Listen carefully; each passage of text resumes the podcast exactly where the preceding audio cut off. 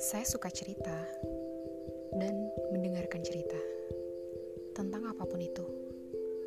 Perihal kisah terberat, sulit, ringan, sampai tak berarti sekalipun.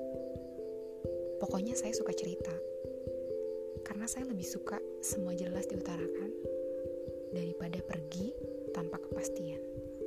Yuk, ngobrol yuk.